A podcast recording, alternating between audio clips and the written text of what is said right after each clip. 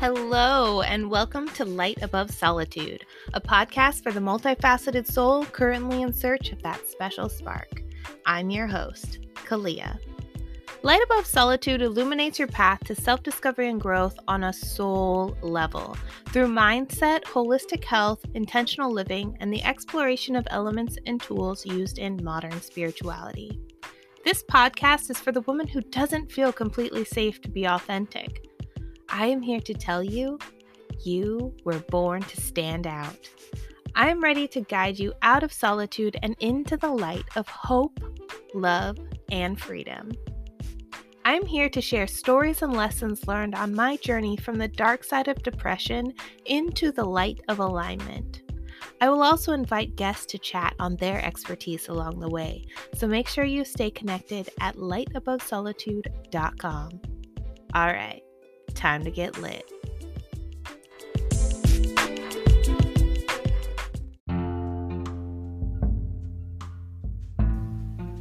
Welcome to my Owning My Truth series. I decided to start this podcast off with a little mini series I called Owning My Truth, where I give you a little insight on a few lessons and mindset shifts I have learned along the way. I thought this would be a good way for you to get to know me better before we got started. After this series, the podcast will transition into weekly episodes and include guest chats from time to time. So let's dive in.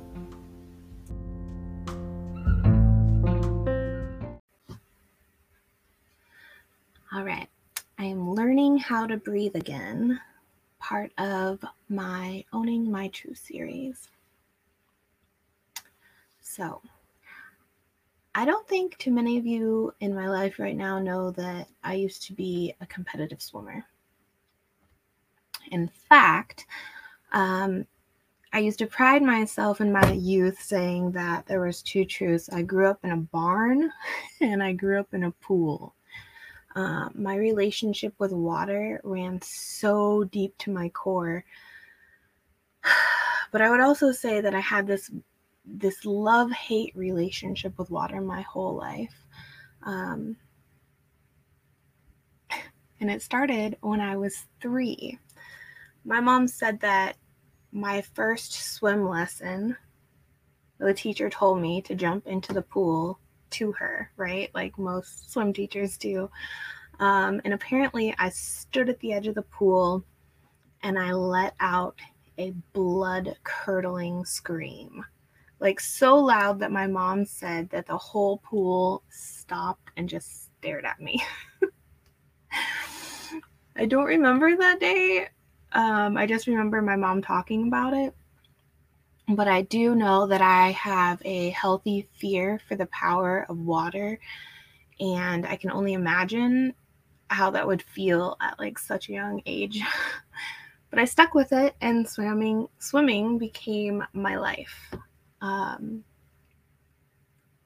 my last swim teacher, I remember distinctly, her name was Pam, and she told me that one day she swore that she would find me, she'd turn on the TV and she'd find me swimming in the Olympics.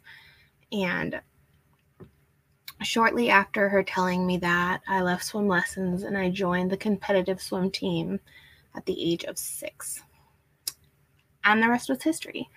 I swam all through high school and even a little bit um, as an adult.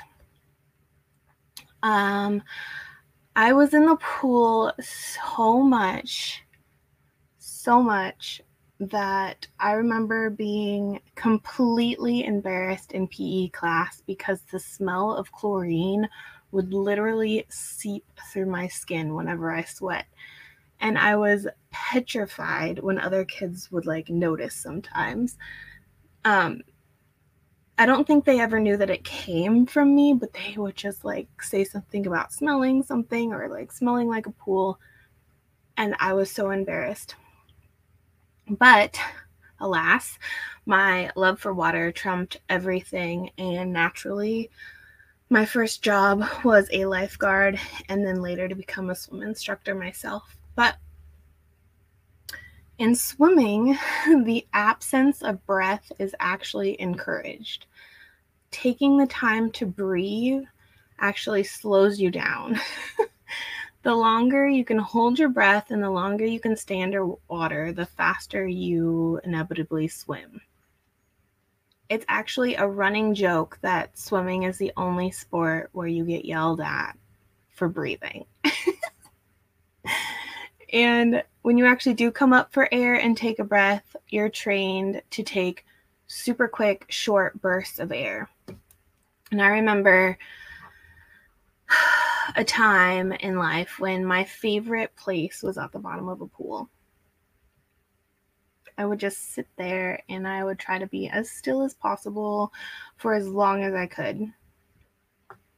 I would look at the way the lights reflected off the water, how the calm stillness felt of just sitting there. And that's where I started practicing the absence of breath. It was a whole different world underwater. It was a place where it was actually quiet enough for me to hear my own heartbeat.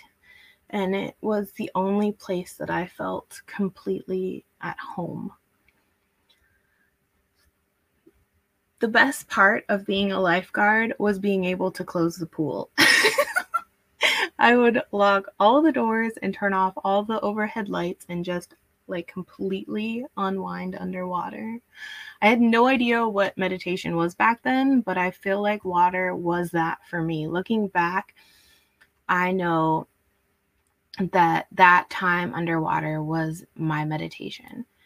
Um, it recharged me. It it took away my feelings of depression and sadness. It cleansed my soul, and I truly believe that at that time, water was my only escape. Um, if I was ever angry or hurting, I would take that time after closing the pool to submerge myself underwater and just scream as loud as physically possible. I could cry without evidence because my tears would just blend into the world around me. And it's just where I released everything. It was years after my pool days when I really realized that whenever I was angry or sad or upset that I would hold my breath. like it was pointed out to me that when I actually allowed myself to cry, my body didn't know how to breathe and cry at the same time. I would gasp for air and gasp for air, and I would become so hysterical that I would throw myself into panic attacks because I wasn't getting enough carbon dioxide and it, it's like those those emotions those feelings were actually triggering the habit in me to hold my breath. Like i was subconsciously putting myself back at the bottom of the pool where it felt safe where there was calm where there was peace but where there was no breath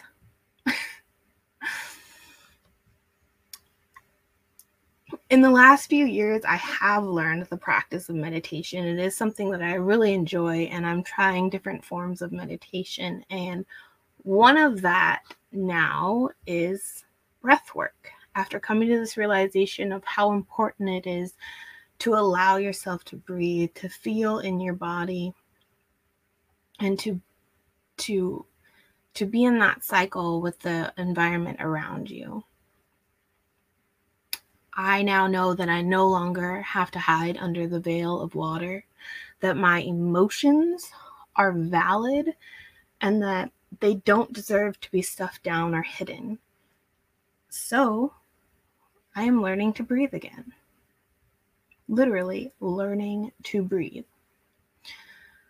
Just like the absence of breath allowed me to sink into the presence of water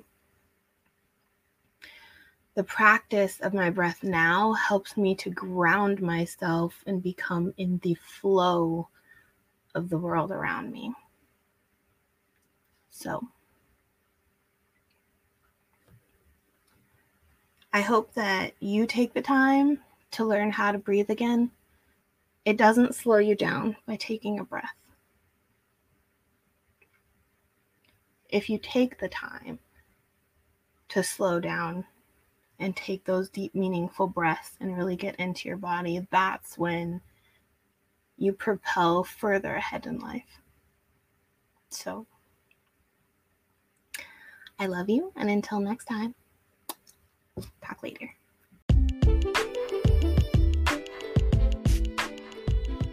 Thank you for listening to today's episode. Let me take this time to remind you stop dimming your light. Stand brightly because the light is all around you. You do not need outside validation anymore. Embrace every aspect of you and start living truly authentic to your soul.